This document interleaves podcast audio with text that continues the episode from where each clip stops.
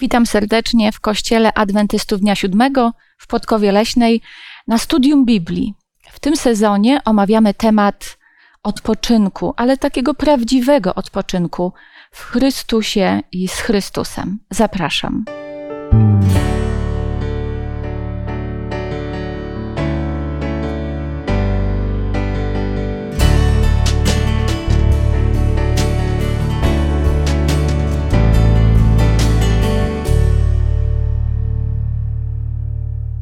Dzisiaj w naszym studium biorą udział Mariusz, Wiktoria, Janusz, a ja jestem Małgosia.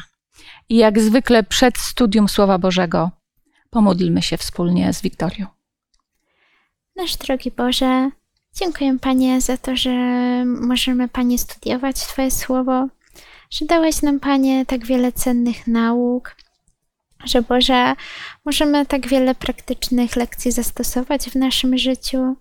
I proszę Ciebie, Panie, o Twojego Ducha Świętego, abyś Boże poprowadził to studium. Proszę, Panie, o to, aby było o, o mądrość dla nas, abyśmy, Panie, właściwie rozumieli to, co jest napisane w Twoim słowie. I dziękuję, Boże, za to, że za to, Panie, że Ty pragniesz nas, Boże, prowadzić każdego dnia i pragniesz nam, Panie, tak wiele cennych nauk pokazywać. Amen. Amen. Jak już mówiłam, w tym sezonie omawiamy temat odpoczynku w Chrystusie. O odpoczynku trudno jest mówić w świecie, w którym jest bardzo dużo niepokoju, strachu, w którym jesteśmy w wiecznym pędzie, niedoczasie, nie mamy czasu na nic. Bardzo często ludzie nie tylko nie mają czasu na odpoczynek, ale nawet nie potrafią odpoczywać. I dzisiaj będziemy mówić o odpoczynku, ale będziemy mówić również o tych źródłach niepokoju, czyli tego, dlaczego w ogóle tego odpoczynku potrzebujemy, skąd ten niepokój, skąd te źródła naszego strachu i tego pędu, i co Biblia mówi na ten temat. Jak możemy sobie z tym poradzić? Zaczniemy może od takiego tematu, e, czy takiego gościa, który niestety jest bardzo często obecny w naszym życiu, bardzo niechciany, jakim są konflikty. E, konflikty są bardzo często ogromnym źródłem stresu, niepokoju. Więc pytanie, czy konflikty są złe, czy dobre, czy wy lubicie konflikty? Faktycznie. Lubić konflikty to by było dosyć takie masochistyczne, myślę, podejście. E, ale myślę, że to jest kwestia mm, tego typu, że konflikty jednak nas lubią, może bardziej niż my je. E, ale tak stwierdziłem, że ci, którzy mają mało albo są ugodowi w pewnych sferach swojego życia, to w innych sferach e, odbijają to sobie. E, jeżeli gdzieś muszą być posłuszni, uniżeni, przytakujący, to na przykład w pracy, to jak wracają do domu, to potem często lubią dać upust swojej frustracji i tego, co musieli wycierpieć w pracy od szefa. To takie, myślę, chyba szablonowe jest i bardzo, bardzo niedobre, e, ale tak w naszym życiu jest. I chyba z tym poradzić sobie nie każdy potrafi, nie jest takie proste. Janusz, przedstawiłeś konflikt jako coś, co można e, tak naprawdę albo w to wejść i się mocno stresować, albo unikać. E, a czy są inne sposoby, żeby się so, sobie z tym konfliktem poradzić i żeby ten konflikt jednak wykorzystać na coś dobrego? E, czy w Biblii są jakieś takie przykłady konfliktu? No bo Bóg pozwala na to, żeby ten konflikt w naszym życiu wystąpił. Tak? Czy, czy jest jakoś możemy, czy możemy jakoś pozytywnie z tego skorzystać? Y, my nie mamy konfliktów z maszynami, z urządzeniami gdzieś w pracy, tylko na linii człowiek-człowiek. I to jest właśnie ten główny problem. I zawsze konflikty powstają między ludźmi. Y, więc z pewnością kosztują dużo energii, ale gdyby nie było konfliktów, myślę, że nie byłoby wielu, wielu wynalazków, wielu, wielu rozwiązań, chociażby gdy sięgamy do Pisma Świętego, często widzimy, że istnieje problem, istnieje konflikt, chociażby Pomnę historię y, Mojżesza i, i wędrówki narodu żydowskiego, to tej, o której też mówiliśmy w tym sezonie. I y, jest pewien problem mm, takiego jakiegoś zmęczenia, wyczerpania, kiedy ludzie przychodzą z całą masą problemów do, do lidera, do, do Mojżesza. On sobie już nie daje rady. Być może y, teść, który dał mu żonę, zauważył, że Mojżesz zaniedbuje swoją rodzinę, y, nie wraca do domu o właściwej porze, dzieci nie znają ojca, bo wychodzi, dzieci śpią, wraca, dzieci śpią. Daje mu rozwiązanie. Mówi, słuchaj, czemu ty tak robisz? Ty umęczyłeś samego siebie, umęczyłeś tych ludzi, zróbmy to inaczej. Daje konkretne rozwiązanie. To dzisiaj tak się mądrze określa delegowaniem mhm. E, obowiązków, tak? Więc sam masz robić to sam, podziel się odpowiedzialnością z innymi ludźmi i będzie lżej. No i to się sprawdziło i, i widzimy świetną organizację, która powstała dlatego, że, że był problem, że był konflikt i coś dobrego z niego wyniknęło. Ile innych przykładów biblijnych, nie wiem, no, rozwiązanie problemu obrzezania w Nowym Testamencie. To był też problem, który mógł podzielić Kościół. Kościół mógł się podzielić na y, tych zwolenników obrzeski, przeciwników obrzeski, a jednak y, Kościół się pojednał. Powstał problem, nad nim e, rozmyślano. Ja myślę, że bardzo ważna jest w tym wszystkim jedna kwestia, że kiedy powstaje konflikt, to my często atakujemy siebie nawzajem, a powinniśmy zaatakować problem wspólnie. I wtedy, kiedy atakujemy problem, konflikt prowadzi do rzeczy pozytywnych. Jeszcze jakieś inne przykłady z Biblii rozwiązywania konfliktu, które się przełożyły na jakieś pozytywne skutki? To ja może podam y, przykład takiego konfliktu, który był bardzo krótki, prosty, opisany w dziejach apostolskich, kiedy y, zaniedbane były wdowy y, i do apostołów przyszły, przyszli chrześcijanie, którzy no zdecydowanie mieli, mieli problem. I dla mnie to jest takie idealne rozwiązanie konfliktu w bardzo wczesnej fazie jego wystąpienia, gdzie ktoś odpowiedzialny za to od razu wszedł w rozwiązanie, w wypracowanie rozwiązania. I mamy dzięki temu fantastyczną instytucję, jeżeli można tak nazwać, diakonów. Gdyby nie ten konflikt, być może tych diakonów w naszym kościele by nie było. Funkcja diakonów jest niezwykle potrzebna, a ona tak naprawdę powstała w wyniku wystąpienia jakiegoś konfliktu. Więc Janusz, ja nawiążę do tego, co ty powiedziałeś.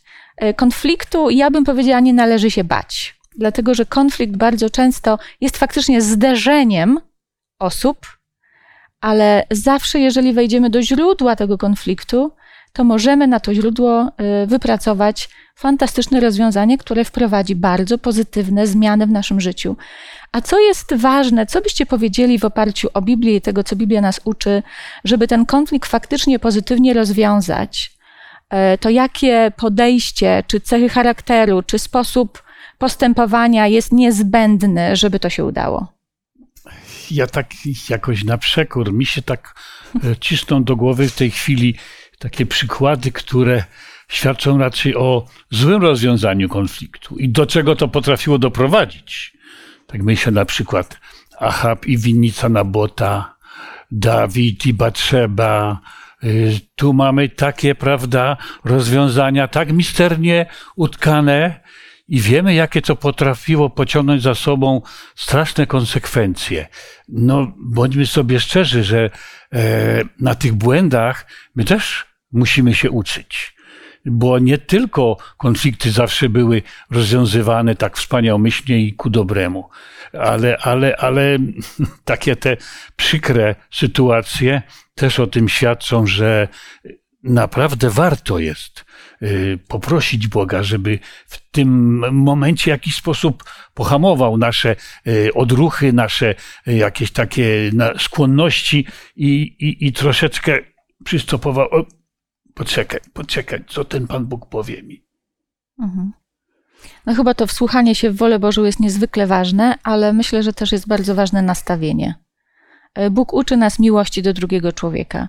Jeżeli jest konflikt i my patrzymy na drugiego człowieka jak na siostrę lub brata, kochanego brata, kochaną siostrę, e, to z takim nastawieniem jesteśmy w stanie faktycznie, Janusz, tak jak powiedziałeś, zatrzymać się, pomodlić się, i nastawić się na wspólne rozwiązanie, a nie na walkę. Jest też wiele dobrych rad apostolskich na kartach Nowego Testamentu, w listach Pawła szczególnie, bo on praktycznie w większości kościołów, do których się zwraca, jakiś konflikt istniał, prawda? Między tymi, którzy byli Chrystusowi, Apolosowi, jeszcze, jeszcze inni, a w różnych kwestiach ludzie byli w wczesnym kościele też skonfliktowani. Nawet apostoł Paweł miał swoich wrogów w niektórych kościołach. I Paweł daje wiele dobrych rad, między innymi mówi w ten sposób, jedni drugich brzemiona noście na przykład, albo mówi uważajcie jedni drugich za wyższych od siebie. E, w innym miejscu mówi, a niczego nie bądźcie winni sobie nawzajem za wyjątkiem miłości braterskiej. Zobaczcie, są bardzo dobre, bardzo praktyczne i wciąż aktualne rady. Jak można rozwiązywać napięcia i podziały między ludźmi? No to ja poproszę, y, nawiążę Mariusz do tego przykładu, który podałeś, tego konfliktu w Koryncie, gdzie faktycznie Koryntianie mieli problem, ja jestem Pawłowy, ja jestem Apollosowy i tak dalej. I Paweł daje dużo rad, jak sobie z tym poradzić. Y, Wiktoria, jakbyś mogła przeczytać z pierwszego listu do Koryntian, trzeci rozdział, osiemnasty i dziewiętnasty werset. Niechaj nikt samego siebie nie oszukuje. Jeśli komuś z was się wydaje, że jest na tym świecie mądry, niech się stanie głupim, aby się stać mądrym.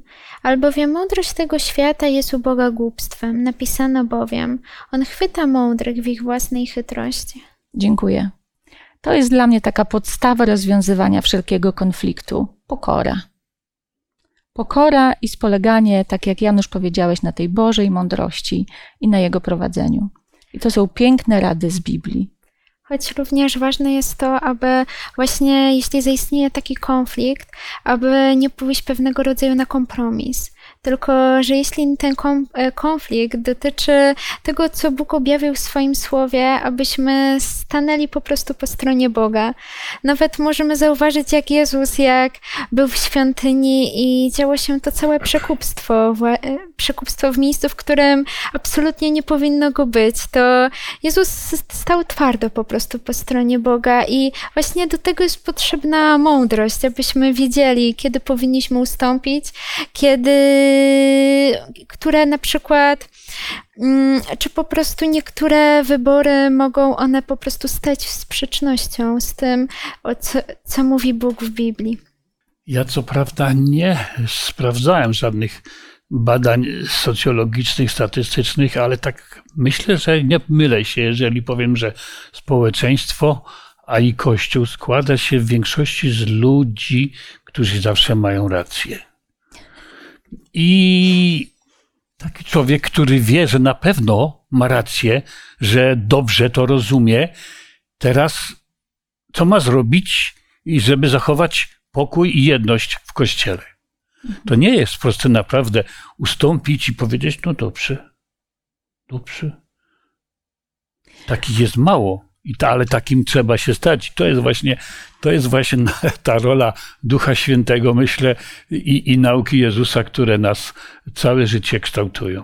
No jest jeszcze parę rad i takich przykładów, które mamy w Biblii, do których zaraz dojdziemy też przy, przy omawianiu kolejnych tematów, kolejnych takich źródeł niepokoju w naszym życiu.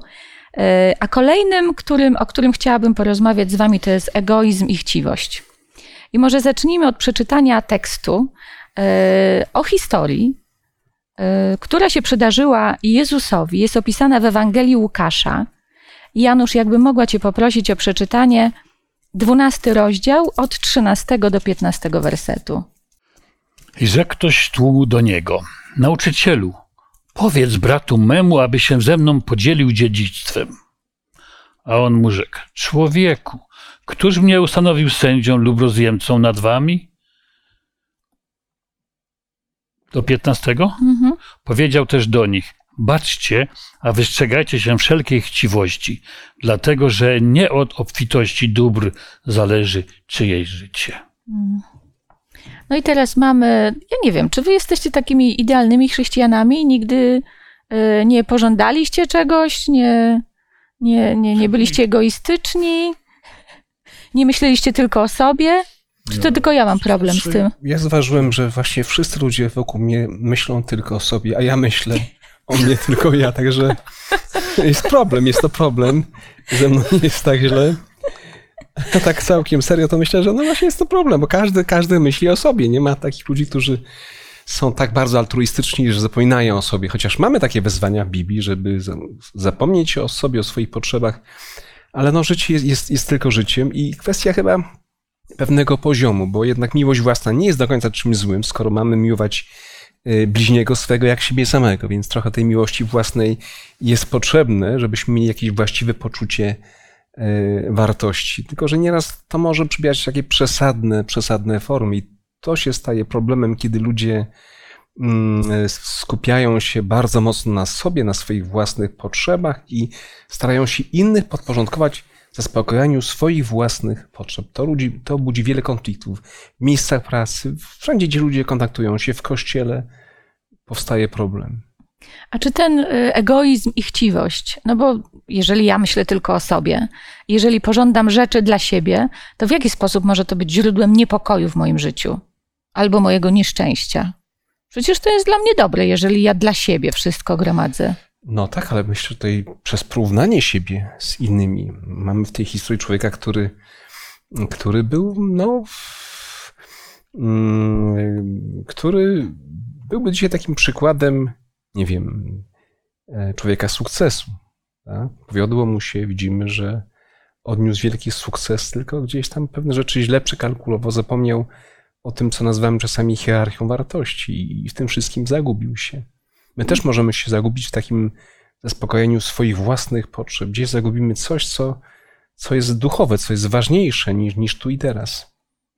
No ja jeszcze może na takim przykładzie. Znam taką osobę, y, która jest wiecznie nieszczęśliwa, dlatego że wiecznie pożąda rzeczy, których nie ma. I zawsze mówi, jak będę miała to, to i to, ale, albo jak pojadę tam i tam, to ja już będę szczęśliwa. Po czym wraca y, i dzień później już jest nieszczęśliwa, bo nie ma kolejnej rzeczy albo kupuje sobie jakąś rzecz, yy, uszczęśliwia ją to dosłownie na 5 minut, a potem jest dalej nieszczęśliwa, bo nie stać ją na kolejne rzeczy, którą inni mają. Jest to też związane oczywiście z zazdrością, więc myślę, że to jest bardzo niebezpieczne źródło takiego, takiej wewnętrznej frustracji, stresu i wręcz nieszczęścia. Bo jeżeli my nie potrafimy poprzestać na tym, co mamy, tylko wiecznie chcemy coś innego i wiecznie chcemy zaspokajać własne E, jakieś porządliwości, to tak naprawdę się unieszczęśliwiamy. Ale takie mm, parcie do przodu jest potrzebne. E, I bez tego, gdybyśmy tak wszystko nam wystarczyło, to byśmy powiedzieli, no po co nam remontować kościół na przykład? On jest bardzo dobry, jeszcze się dach nie wali. A po co nam w tym kościele 200 osób, jak nam wystarczy 100 osób, prawda? E, daj takie przykłady z kościelnego rynku. No ale to ale, chyba nie są przykłady egoizmu. No ale, ale wiecie, my musimy zawsze się z tym liczyć, że jeżeli, i to chyba jest problemem e, tych, którzy mają, że ktoś inny im to może zabrać boją się o to. Jak ktoś ma coś, to musi tego pilnować.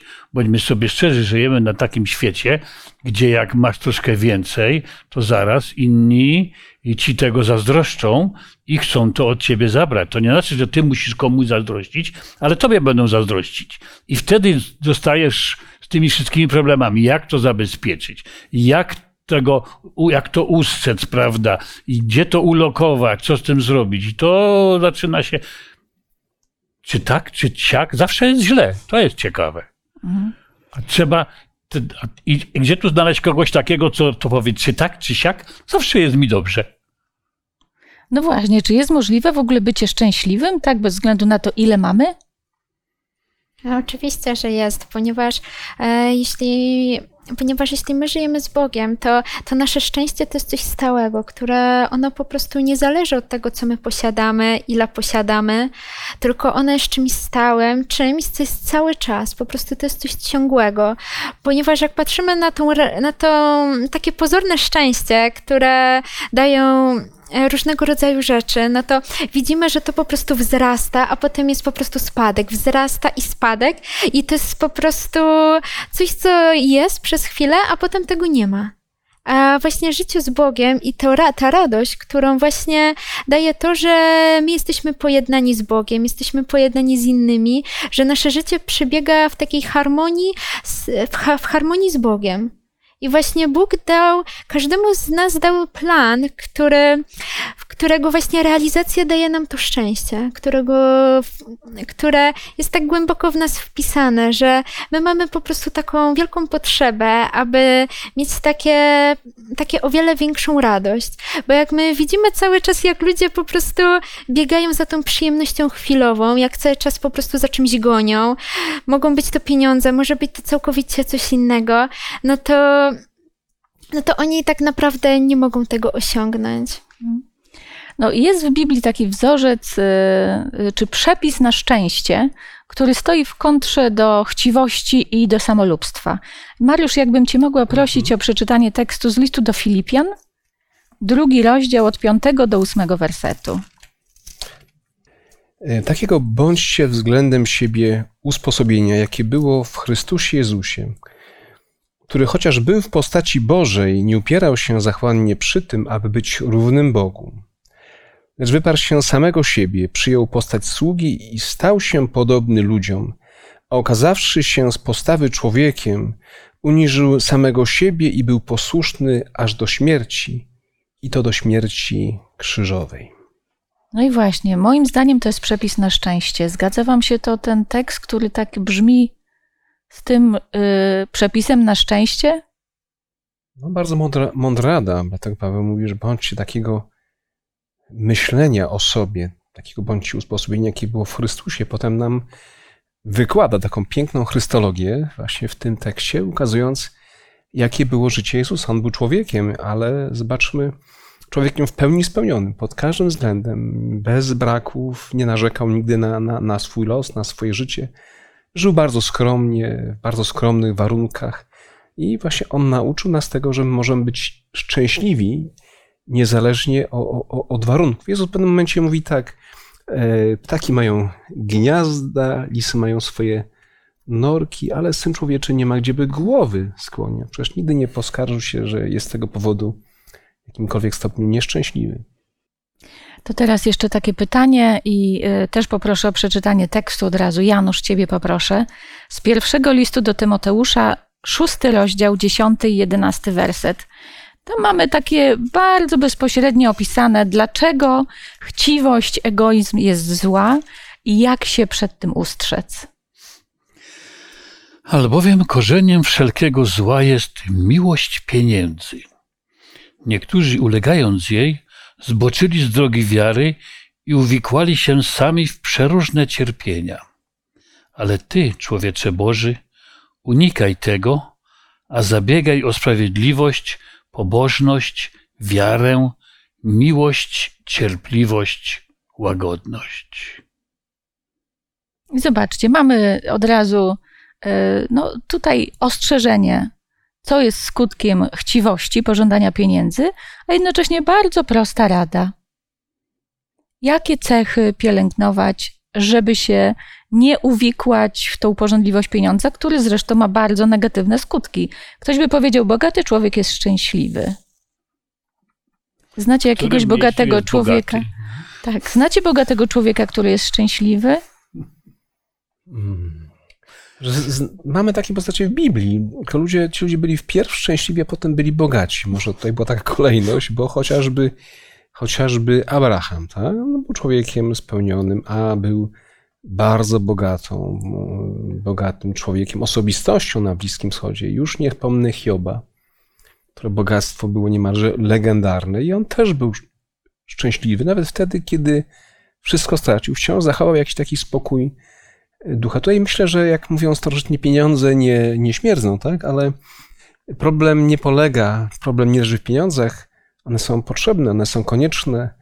Nie jesteśmy w stanie funkcjonować bez środków, ale problem jest, kiedy się pojawia miłość pieniędzy, prawda? Kiedy zbytnio przywiązujemy się do, do, do tego, nie do tego, kim jesteśmy, ale do tego, ile posiadamy, co posiadamy. I tu zaczyna się poważny problem kiedy człowiek y, skupia się na tym, by zdobyć jak najwięcej. No Biblia mówi, że nie pieniądze są złe, zresztą tak jak Mariusz mm dobrze powiedziałeś, bo jest wielu bogaczy opisanych w Biblii, ale miłość do pieniędzy, czyli faktycznie te pieniądze, które są połączone z chciwością i z egoizmem. Oprócz pieniędzy, bardzo często ludzie pożądają władzy.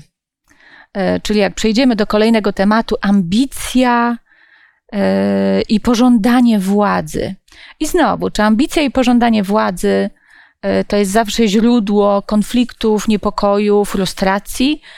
Czy to jest złe, czy jest dobre i co Biblia na ten temat mówi? To może pomogę.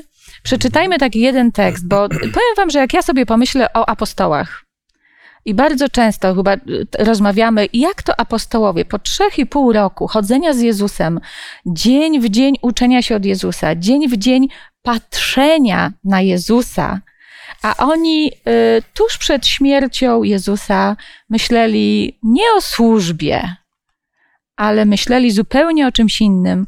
Wiktoria, jakbyś mogła przeczytać, proszę, tekst z Ewangelii Łukasza, Króciutki, 22 rozdział i 24 werset. Powstał też spór między nimi o to, kto z nich ma uchodzić za największego. Tuż przed ofiarą Jezusa, a oni się spierają, kto będzie miał wyższe stanowisko. Jak to w ogóle możliwe? I co Jezus na to odpowiedział? Jak zareagował? Nie wiem, czy pamiętacie. To nie był pierwszy raz, kiedy ten temat był poruszany między uczniami Jezusa. E, Jezus w tym przypadku daje im odpowiedź, że kto jest sługą, ten będzie największy, prawda? Daje zresztą przykład im wspaniały, kiedy wstaje od stołu i przepasuje się prześcieradłem, bierze wodę, miskę i po kolei umywa każdemu nogi. Czyni to, co czynił sługa. Wśród nich nie było żadnego sługi, albo takiego, który się uważał za sługę. Jezus to uczynił bez wahania, dając przykład. Innym razem pokazuje na dziecko, pokazuje na tych, którzy są prości w swoim rozumowaniu, kalkulacji. Gotowość służenia jest bardzo istotna. Jeżeli yy, chcesz mieć poważanie u swoich bliskich, u, w środowisku, w którym jesteś, to musisz dla nich coś robić, czynić, być gotowym na, na, na pomoc, na, na, na usłużenie, na takie nawet czasem by się wydawało podrzędne y, czynności, które nie przynoszą żadnej chluby. Trzeba po prostu posprzątać z jakimś czasem. Właśnie jak jest to ambicją, bo często mówimy o chorej ambicji, chyba nie ma nic złego w samej ambicji. Gdyby nie było ambitnych ludzi, to nie byłoby dzisiaj wybitnych, nie wiem, artystów, muzyków, polityków, prawda? Ludzie mają ambicje i chcą, chcą gdzieś wybić się, chcą coś osiągnąć, coś znaczyć. To chyba jeszcze nie jest złe. Y, natomiast problem jest, kiedy, mm, kiedy to staje się jakby celem, celem życia, kiedy dochodzi do pewnej rywalizacji, kiedy mm, w imię swojej ambicji, nazwijmy to jeszcze raz chorej ambicji, próbujemy w jakiś sposób poniżyć innych ludzi, obniżyć czyjąś wartość, czyjś autorytet. I tak się często dzieje. Widzimy to w polityce, że często ludzie, którzy chcą się wybić, y, stosują taką metodę e, oczerniania tych, którzy są ich rywalami. Tak? I tutaj wśród apostołów dochodziło do takich momentów trudnych, kiedy no, ci wszyscy rybacy galilejscy, większość z nich to rybacy galilejscy, no, chcieli być bezpośrednio, mm, nie wiem, blisko Jezusa w tym przyszłym królestwie. Nie wiem, jeden chciał być premierem, drugi być może ministrem spraw zagranicznych, prawda? I jeszcze proszą nawet mamę o protekcję, mamo, ty nam załatw, żebyśmy stali nieco wyżej niż, niż wszyscy pozostali. I, I, to było niewłaściwe. Jezus wtedy, no właśnie, daje przykład dziecka, prawda? I mówi, macie się takimi stać właśnie jak to dziecko. Mhm. No Jezus wręcz mówi, jeżeli się nie nawrócicie, nie staniecie tak jak to dziecko. E, czyli człowiek, który ma trochę inne priorytety niż Bóg, usiłuje nas nauczyć, e, no to dla mnie to tak jakby miał troszeczkę problem w relacji z Bogiem że tą relację z Bogiem trzeba naprawiać. I wtedy Jezus też uczy, że mamy się stać, oczywiście tak jak On, on jest takim najważniejszym przykładem. Ja przeczytam może y, też tekst z pierwszego listu do Tymoteusza, gdzie Paweł z kolei pisze piękną rzecz. I rzeczywiście pobożność jest wielkim zyskiem, jeżeli jest połączona z poprzestawaniem na małym. Albowiem niczego na świat nie przynieśliśmy, dlatego też niczego wynieść nie możemy. To poprzestawanie na małym, co mi, e, dla mnie jest jednoznaczne z dziękczynieniem i z byciem wdzięcznym za cokolwiek mam. E, czy stanowisko, czy pieniądze, rola, jaką odgrywam, służba, jaką wykonuję, gdziekolwiek. Po prostu to, co mam, za to być wdzięczną i nie pożądać tak chorobliwie, jak nawiążę do tego, co powiedziałeś, chorobliwie nie pożądać czegoś innego. Powiem Wam jeszcze taki przykład z mojego życia, jak kiedyś kolega u mnie w pracy, który miał tak 30 parę lat, był na stanowisku e, specjalisty i czytał artykuł o młodych milionerach, o takich milionerach do trzydziestki. E, I poczytał, poczytał i mówi tak: Coś w moim życiu chyba poszło nie tak.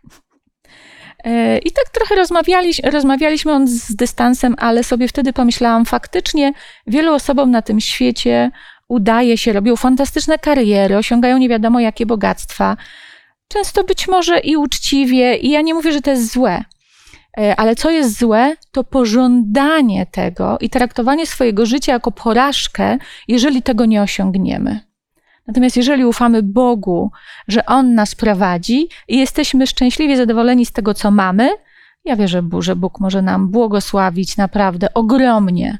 Tylko chyba najpierw ważne jest, żeby docenić to, co mamy już teraz. Tak właśnie o tym mi przypomniała żona. Przedwczoraj jechaliśmy samochodem i kiedy nie mogłem wrzucić biegu, zacząłem narzekać na ten stary samochód. Podziękuj Bogu za to, że go, że go masz. Rzeczywiście pomogło, potem już te biegi łatwo wchodziły. Tak, chyba mam podobny problem ze starym samochodem teraz i dziękuję Bogu, że w ogóle jest jakiś, którym można jeździć i można dziękować Bogu naprawdę, że niczego nam nie brakuje. To, co jest, jest nam potrzebne, to to mamy. E, a teraz jeszcze jedno, tak króciutko jeszcze może zdążymy powiedzieć o obłudzie. Obłuda to jest, e, no właśnie, czym jest obłuda? Jak rozumiecie obłudę? Takie jest rozdwojenie albo, albo nawet rozstrojenie. E, człowiek o czymś innym myśli, a co innego mówi, a jeszcze co innego robi, więc nawet istnieje taka forma hipokryzji. No to w jaki sposób ta obłuda y, może wprowadzić jakiś niepokój w nasze życie albo być y, powodem nieszczęścia wręcz w naszym życiu? muszę się zawsze starać, żeby nie rozpoznano mojego, mo, mojego oblicza w danym miejscu. Jeżeli to jest e, miejsce, w którym ja mam e, oblicze numer A, to jak ja tutaj pokażę coś z mojego e, charakteru czy oblicza B, to wtedy będzie wpadka, prawda? I ja muszę to tak umieć tym y, żonglować, żeby dobrze to zawsze y, w odpowiednim miejscu, odpowiednią do, przybrać maskę. To jest, to, jest, to jest paskudne i wiecie, jakie to jest ciężkie. Y, mogę coś na ten temat powiedzieć, bo, bo na pewno mi się coś takiego już przydarzyło nieraz w życiu. Mhm. Także yy, wiem, że to jest bardzo złe i no dobrze, jak Bóg potrafi pomóc. Jezus używa takiego słowa, które jest w greckim Nowym Testamencie, hipokryci. To jest słowo greckie. Ponoć właśnie wzięło się z dramatu greckiego, że wszyscy aktorzy, którzy występowali, grali w teatrze greckim, y, zawsze nosili maski. Tak. To byli mhm. właśnie hipokryci. Ci, którzy nosili maskę, być może właśnie to noszenie masek w naszym życiu no, powoduje takie straszne wyczerpanie straszne zmęczenie, bo, bo to nie jest to, jakim my jesteśmy, to jest to, jakim my staramy się być odbierani przez, przez innych ludzi. Mhm. E, Obuda polega na pewnego rodzaju praktykach, takich, e, które są bardzo uzewnętrznione i, i które można powiedzieć, że zastępują miejscem Boga, ponieważ właśnie jest. E, ponieważ nawet te rzeczy, które są dobre, one, one mogą one mogą zostać źle potraktowane i stać się najważniejsze. I właśnie, właśnie obłuda to jest coś takiego, że to jest po prostu zewnętrzne zachowywanie tego, co Bóg nakazał, a właśnie to prawdziwa pobożność, to y, ta prawdziwa relacja z Bogiem polega na tym, że my to zachowujemy z serca, że to jest po prostu dla nas naturalne, że to nie jest wymuszone, to nie jest jakieś przybieranie jakiegoś pozoru, tylko to jest po prostu dla nas naturalne, że my tak postępujemy, że się tak zachowujemy, że to, co jest zapisane w Biblii, to przestrzegamy nie z powodu strachu czy czegokolwiek takiego, ale z powodu miłości do Boga. I to wszystko, to wszystko wypływa z naszego serca. Nie wiem, czy jest prawdą takie stwierdzenie, że im wyższe są standardy w danym kościele, w danej społeczności, tym większy poziom hipokryzji tym to dno, to drugie dno, to podwójne dno jest, jest większe. Ja takim podzielę się przykładem, kiedy zostałem takich niespodziewanych gości, wieczór, piątek, kiedy już nie robimy zakupów, nagle duża grupa osób przybywa, no i próbujemy w jakiś sposób ich poczęstować. Wszystkie zapasy z lodówki zostają włożone na stół, no bo wiadomo, gość w dom, Bóg w dom, ale nie mieliśmy za bardzo jakiegoś takiego napoju, więc była jakaś czarna herbata, którą żona rozcieńczyła, także była słomkowa i dodała jeszcze tego cytryny. No i nasi goście, ponieważ byli, mieli bardzo wysokie standardy odnośnie odżywiania, nie napili się tej herbaty, musiałem biegać po jakiś kompot do piwnicy. Y, sobotę rano, kiedy wychodziłem z psem, zauważyłem, że moi goście przyjechali samochodami, wracali z Niemiec i samochód do, pod dach był załadowany właśnie kawą, naturalną kawą, której oczywiście nie pili, ona była tylko i wyłącznie na sprzedaż. E, no tak, to ja mam ochotę się śmiać, ale, ale to jest chyba tragiczne, które niestety zdarza się chyba każdemu z nas. E, ja powiem jeden taki przykład, który jest niezwykle niebezpieczny, bo chciałabym przejść do takich skutków obłudy. E, bo obłuda wydaje się dla osób, które są obłudne, które mają te podwójne standardy dla siebie i dla innych, mają inne wymagania wobec siebie, wobec innych, wybielają siebie w porównaniu do innych i wydaje się, że oni są szczęśliwi, tak? Bo oni sami z siebie są zadowoleni, oni sobie się wydają e, nieskazitelni, oni sobie nie mają nic do zarzucenia. Ale jakie mogą być skutki? Ja podam na przykładzie rodzica i dzieci. E, przy dzieciach nie da się oszukać. I przy dzieciach obłuda wyjdzie bardzo szybko bo dzieci obserwują nas 24 godziny na dobę. I jeżeli jest to rozstrojenie, o którym Mariusz powiedziałeś, że co innego myślimy, co innego mówimy i jak inaczej się zachowujemy, to dzieci to wypunktują szybciutko. A nawet jeżeli się boją wypunktować, to tracimy autorytet i one sobie już w swoim życiu pójdą swoją drogą. Ja to kiedyś przeżyłem prowadząc takie seminarium antystresowe i tam mówiłem na temat osobowości osobowość typu A i osobowość typu B. I mówimy o tej szkodliwej osobowości człowieka, który bez przerwy się śpieszy, który z innymi rywalizuje. No i te wszystkie cechy pojawiały się na ekranie, a z przodu siedział mój mały syn, który jeszcze do szkoły nie chodził i mówi, to jest mój tata. w obecności wielu uczestników tego, tego seminarium, tego programu. Ale rozumiem, że pochwaliłeś go i powiedziałeś, zgadza się, no niestety jestem... Że, że nie słyszę.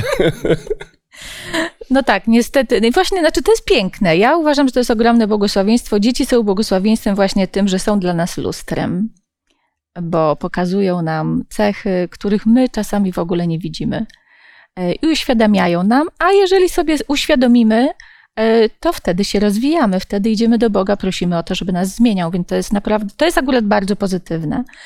Ja przeczytam jeszcze tylko jeden tekst, który jest niezwykle dobitny, z Ewangelii Mateusza, kiedy Jezus w ogóle no, no bardzo krytykował e, obłudników, jakimi e, byli faryzeusze i powiedział tak, obłudnicy, dobrze prorokował o was Izajasz w słowach, lud ten czci mnie wargami, ale serce ich daleko jest ode mnie. I ja z tego tekstu biorę nie tylko krytykę, ale również ostrzeżenie, Obłuda doprowadza nas do tego, że nasze serce oddala się od Boga. I to jest dla osoby obłudnej niezwykle niebezpieczne. E, więc jeżeli mogłabym komuś coś poradzić, to jeżeli ktoś zwraca ci uwagę, e, i tak z pokorą przyjmij, może coś w tym jest, jeżeli nie, to nie, ale, a szczególnie jak dzieci ci coś mówią, spokojnie przyjmij na klatę, e, może coś w tym jest. Na koniec już, żeby nie pozostawać w tych takich obszarach bardzo negatywnych, jak właśnie konflikty, czy y, ta chciwość, ambicje, obłuda, to co Biblia mówi, jak sobie poradzić z tym? No bo to są problemy każdego z nas. My, chrześcijanie, wcale nie jesteśmy wolni. Tak jak powiedziałeś, Mariusz, ani od obłudy, ani od tego pożądania, czy to stanowiska, sukcesu, pieniędzy. Y, konflikty są na pewno w życiu każdego z nas. To co Biblia mówi i radzi, jak sobie z tym poradzić i jak zminimalizować skutki, albo wręcz zminimalizować występowanie e, tych źródeł niepokoju, źródeł e, nieszczęścia. Taki tekst, słowa Jezusa mi się nasuwają od razu. Obudniku, wyjmij najpierw belkę ze swojego oka, zanim się zaczniesz wyciągać źdźbło z oka bliźniego. Znaczy się samemu jest to ciężko zrobić. Gdybyśmy byli pozostawieni o swoich siłach tylko, to by było tak jak jest, albo jak jest ogólnie, prawda? Szatan e, przecież wszystko robi, żebyśmy byli tacy właśnie, jak tutaj mówiliśmy, obłudni, źli, chciwi, zazdrośni i tak dalej. Ale, ale Jezus zaprasza. Pójdźcie do mnie, złóżcie u mnie swoje jarzmo, a ja wam dam odpoczynek. No, jarzmo też w postaci naszego niestety niezbyt y, idealnego charakteru. Czy coś jeszcze, czyli Jezus jako absolutna podstawa, fundament, Jezus jako Bóg, który nas zmienia, zmienia nasz charakter. Co jeszcze? Co jeszcze Biblia podpowiada? Przeczytajmy jeszcze na koniec y, tekst z drugiego listu do Koryntian, trzynasty rozdział i jedenasty werset. W końcu, bracia, bądźcie zdrowi, doskonalcie się, weźcie sobie napomnienie do serca, bądźcie jednomyślni, zachowujcie pokój, a Bóg miłości i pokoju będzie z wami. Dziękuję. I Wiktoria, jakbyś mogła przeczytać tekst z listu do Filipian, czwarty rozdział, szósty i siódmy werset. Nie troszcie się o nic, ale we wszystkim, w modlitwie i błaganiach, z dziękczynieniem powierzcie prośby wasze Bogu, a pokój Boży, który przewyższa wszelki rozum, strzec, strzec będzie serce waszych i myśli waszych w Chrystusie Jezusie. Piękne rady dla osób, które mają niepokój w sercu, przeżywają konflikty, Jezus, posłuszeństwo Jego Słowu, Biblia, rady, które są w Biblii zawarte i modlitwa. E, I również rady, które otrzymujemy od naszych braci, od sióstr, od znajomych, od bliskich. Rozmawialiśmy dużo dzisiaj właśnie o tym niepokoju, o tych źródłach niepokoju, ale te rady na koniec, które Bóg przez Biblię daje, są niezwykle istotne. I nie uszukujmy się, bo każdy z nas ma problemy ze sobą, ze swoim charakterem y, i ma wiele rzeczy, które powinniśmy oddać Bogu, żeby w nas poprawił. Więc oddaj, szczerze oddaj Bogu swoje serce, swoje problemy i pozwól Duchowi Świętemu, żeby cię zmieniał. A jeżeli pozwolisz na to, żeby Duch Święty cię zmieniał, to wtedy On zrodzi w tobie piękne owoce, o których Paweł napisał w liście do Galacjan.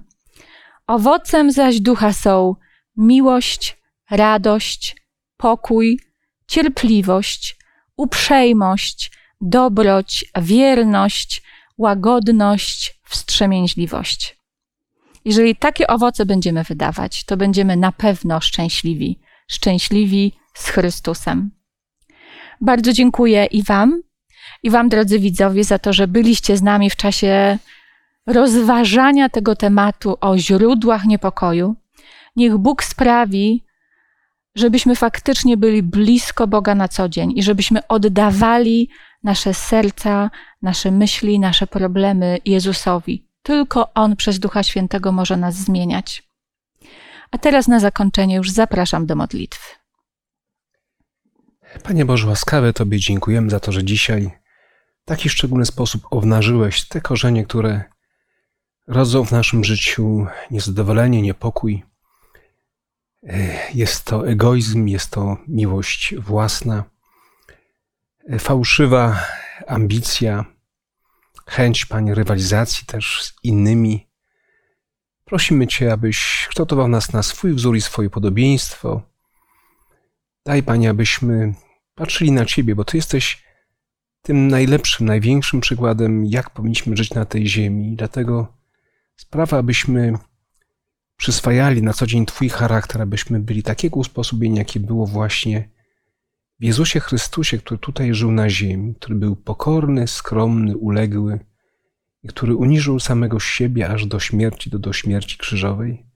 Daj, aby to rozważanie o krzyżu sprawiało także zmiany w tym, w jaki sposób my myślimy o sobie, w jaki sposób myślimy o innych ludziach, tak abyśmy, Panie, byli jednością, aby nie było w nas takiego rozwojenia tych podwójnych standardów, tych wewnętrznych rozdarć i podziałów, abyśmy Tobie służyli z całego serca, z całej myśli swojej i z całej duszy swojej.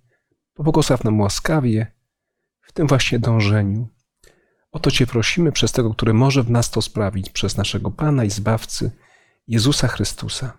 Amen. Amen. Amen. Na dzisiaj to już wszystko, ale jak zwykle zapraszam na kolejne studium, w czasie którego będziemy dyskutować, rozmawiać o cenie odpoczynku. Zapraszam.